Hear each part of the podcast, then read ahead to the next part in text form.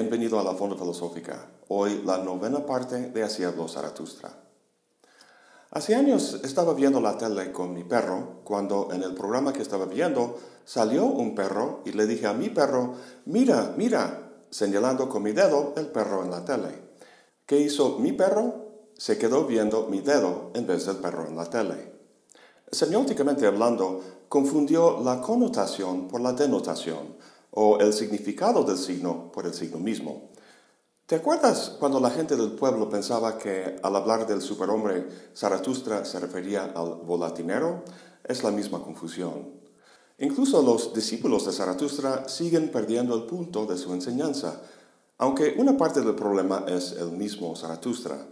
Habla de la revolución, del superhombre, de superar una época decadente para forjar una nueva y mejor. Suena casi como un tráiler para una película de acción con Zaratustra como el héroe. No extraña entonces, como en el discurso de los grandes acontecimientos, que sus discípulos lo interpreten como el superhombre de los cómics. El discurso habla de una isla con una montaña de fuego que es el portal al submundo. Un barco llega a la isla y su tripulación baja a cazar conejos. De repente ven a un hombre volando como una sombra, gritando, ya es tiempo, ya ha llegado la hora. La tripulación, que son los discípulos de Zaratustra, se da cuenta de que es su maestro, el cual en ese momento desaparece dentro, dentro de la montaña. Tras cinco días regresa con ellos y les cuenta su conversación con la criatura del submundo, el perro de fuego. Dice el perro que la piel de la tierra está enferma siendo la humanidad aquello que padece. El perro representa a los que predican revolución a las masas, los que mediante grandes acontecimientos pretenden derrotar la podredumbre del Estado y sus políticos. Zaratustra está de acuerdo, la condición actual del hombre debe ser superada. Sin embargo, considera a los revolucionarios y los movimientos políticos como parte también de la enfermedad de la que padece la Tierra. Su retórica es vacía y superficial. Hacen hervir el fango y producen mucho humo, pero no hay nada de fuego. Dice Zaratustra, yo he dejado de creer en grandes acontecimientos cuando se presentan rodeados de muchos aullidos y mucho humo. Los acontecimientos más grandes no son nuestras horas más estruendosas, sino las más silenciosas. Dice que no se trata de hacer fuertes ruidos, sino de crear nuevos valores. Sobre esto gira el mundo y lo hace de forma inaudible. El Estado y la Iglesia deberían sacrificarse para dar paso a este nuevo mundo. Con esta mención de Iglesia, el perro de fuego se ofende. ¿Cómo te atreves a equipararme con el engaño del cura? Para Zaratustra, el revolucionario no es más que un fanático religioso Aun cuando el Estado, la Iglesia y el revolucionario tengan diferentes posturas, formalmente encarnan la misma dinámica de fieles contra herejes. Luego Zaratustra comenta que el Estado moderno se afirma como el fenómeno más importante en la Tierra, con lo cual el perro se vuelve loco de rabia y envidia. Zaratustra dice, te enojas, perro de fuego, así pues tengo razón en lo que he dicho sobre ti. Zaratustra puso una trampa en la que cayó el perro. Con su enojo muestra que el fervor revolucionario brota de una envidia venenosa. El Estado, con sus guerras contra el enemigo, y la Iglesia, con su discurso que separa los fieles de los condenados, manejan con facilidad el rebaño de la humanidad, pero también los revolucionarios. Hoy en día los populismos están en ascenso, sea de izquierda o de derecha. Hugo Chávez o Donald Trump. Para Nietzsche da igual, es todo puro ruido. Pero si es así, ¿qué pasa con la revolución que enseña Zaratustra? ¿Se anuncia junto con los demás desde la superficie enferma de la tierra? Zaratustra habla de otro perro de fuego que habla desde el corazón de la tierra, un corazón que es de oro. El infierno y el cielo de los ruidosos quedan muy cortos con respecto a la verdadera profundidad de la tierra.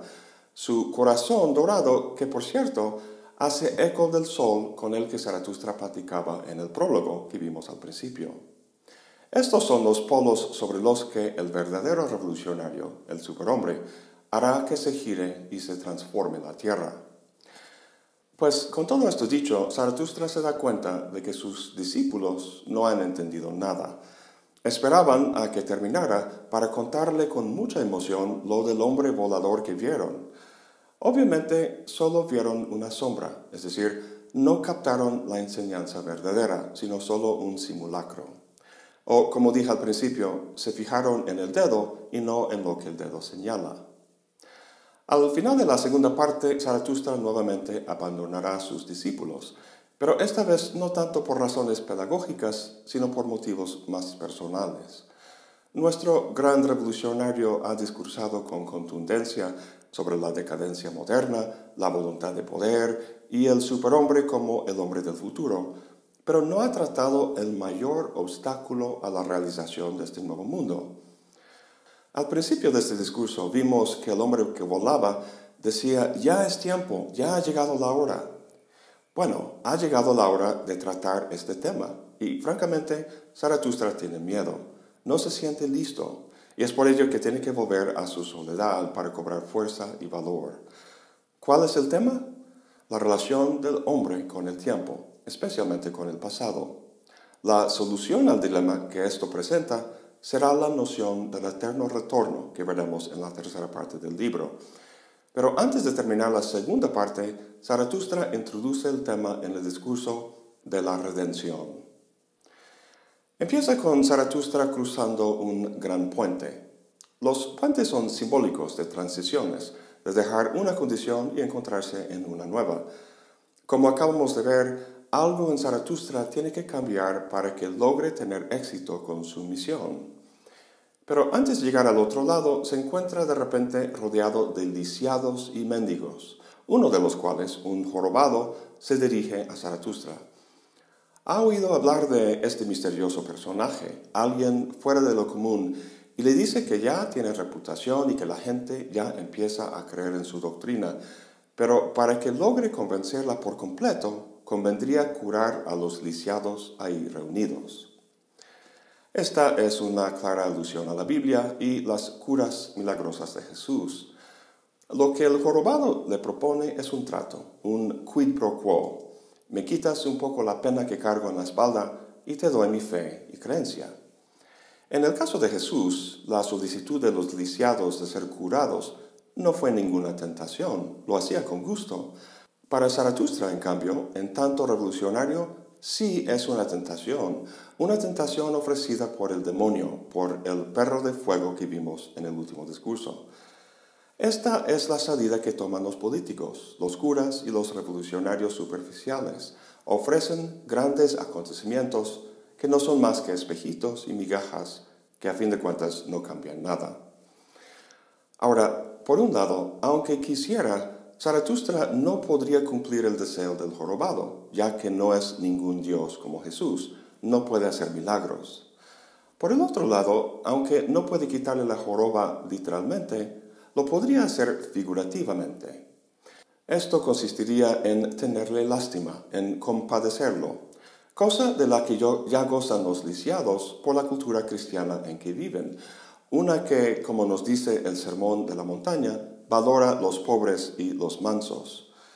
En la genealogía de la moral, Nietzsche muestra que eso se debe al espíritu de resentimiento.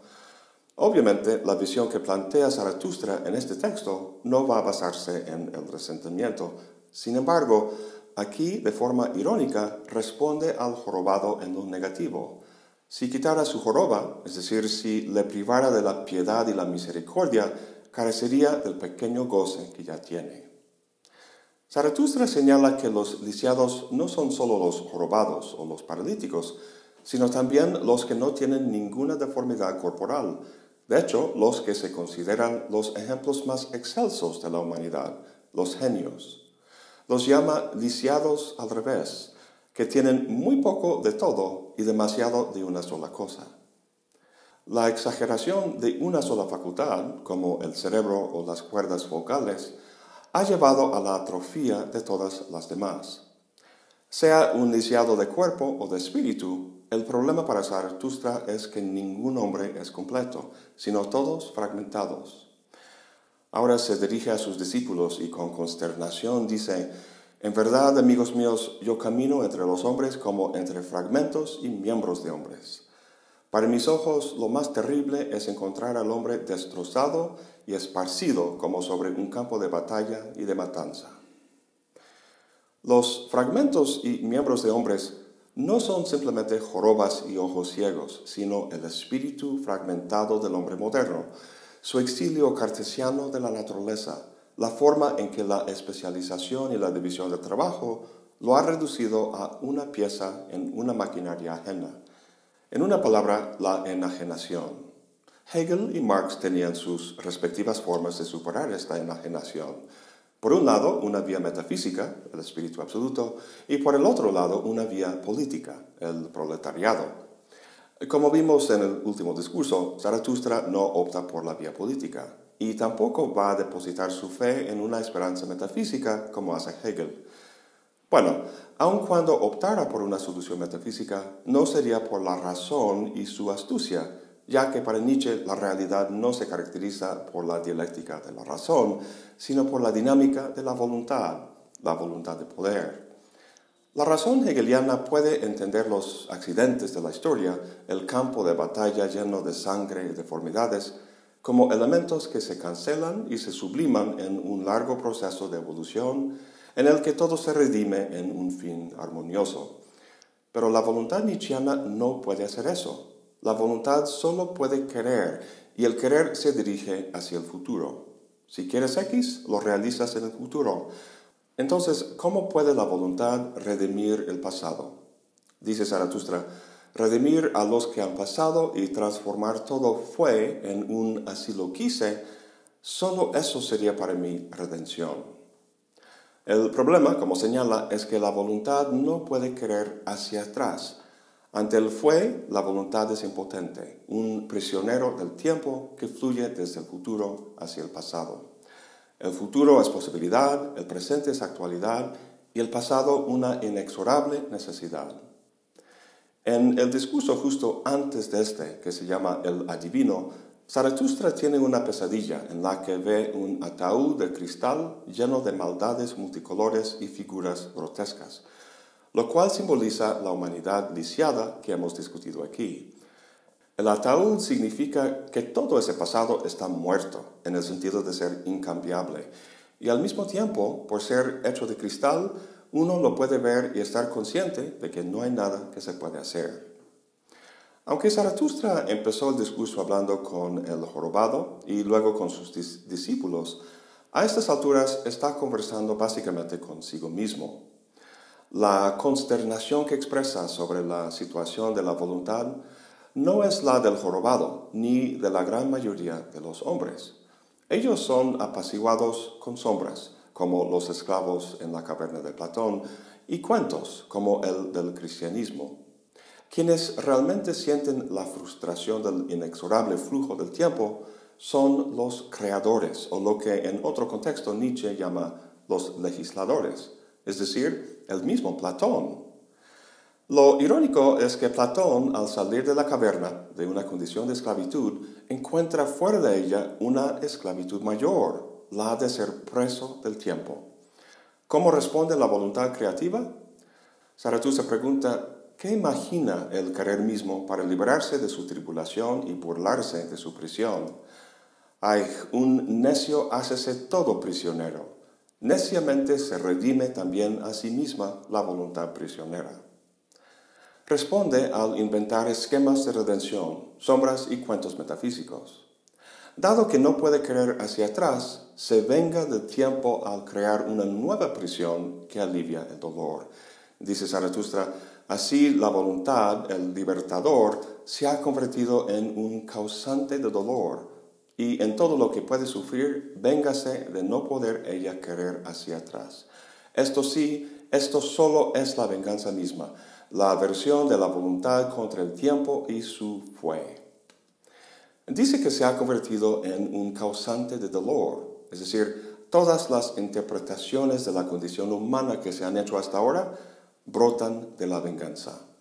Sea el cuento consolador del cielo cristiano, las ideas platónicas o el espíritu absoluto hegeliano, todos son nuevas prisiones, nuevas cavernas. En vez de librar la voluntad creativa en su rabia, castiga. Hemos llegado al punto medular del libro. En la primera parte, Zaratustra describió la decadente condición humana y la necesidad de superarla. Como agente de este cambio, el superhombre constituiría la vanguardia de una nueva humanidad, fuerte en vez de débil, entera en vez de fragmentada, reconciliada con las fuerzas de la naturaleza de las que emana. Pero, ¿cómo llevar a cabo semejante transformación? Zaratustra lleva todo este tiempo preparando sus discípulos para ser esta vanguardia, pero hasta ahora le han decepcionado más que otra cosa no han entendido a profundidad sus enseñanzas, especialmente la verdad que expresa en este discurso. Incluso el mismo Zaratustra tiene miedo de verlo de frente. Pero al menos se sabe ahora por qué la humanidad está en la condición en que se encuentra, por la venganza contra el tiempo y su fe.